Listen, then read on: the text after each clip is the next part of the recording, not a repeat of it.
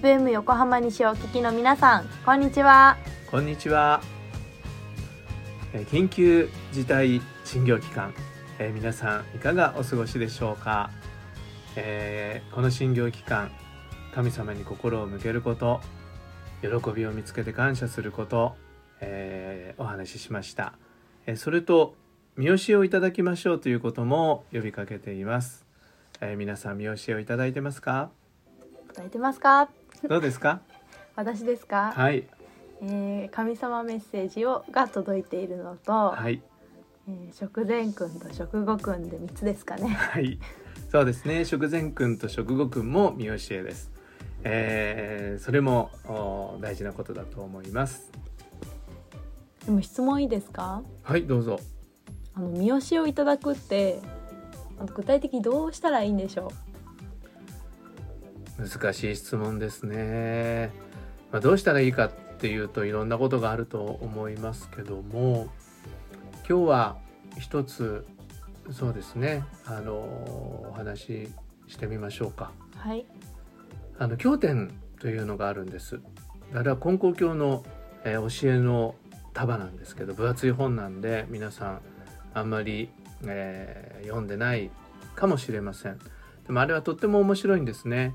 教祖様が、えー信者さんたちにお話しなさったことがその信者さんたちが聞いたままを書き残しておられるそれが、うんえー経典のご理解集です。はいで教祖様の教えっていうのはえー人によって違うんですね。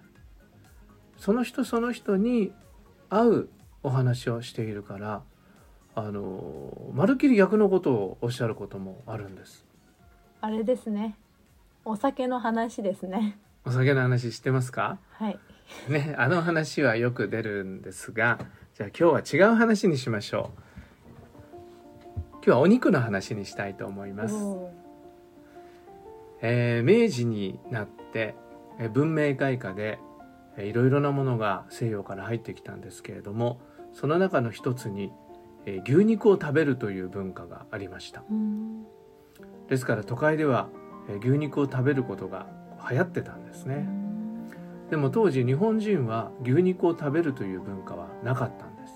そういう習慣はなかったんですね。それである都会の、えーその人は商売をしてる人でした。商売人の方が教祖様にね聞いたんです。牛肉を食べてもよろしいでしょうか。でその人は新人をしてたら牛肉を食べるなんてことはしてはいけないことだと思ってたんですね。うんそこで教祖様はその人がかたくなな信心をしてはいけないと。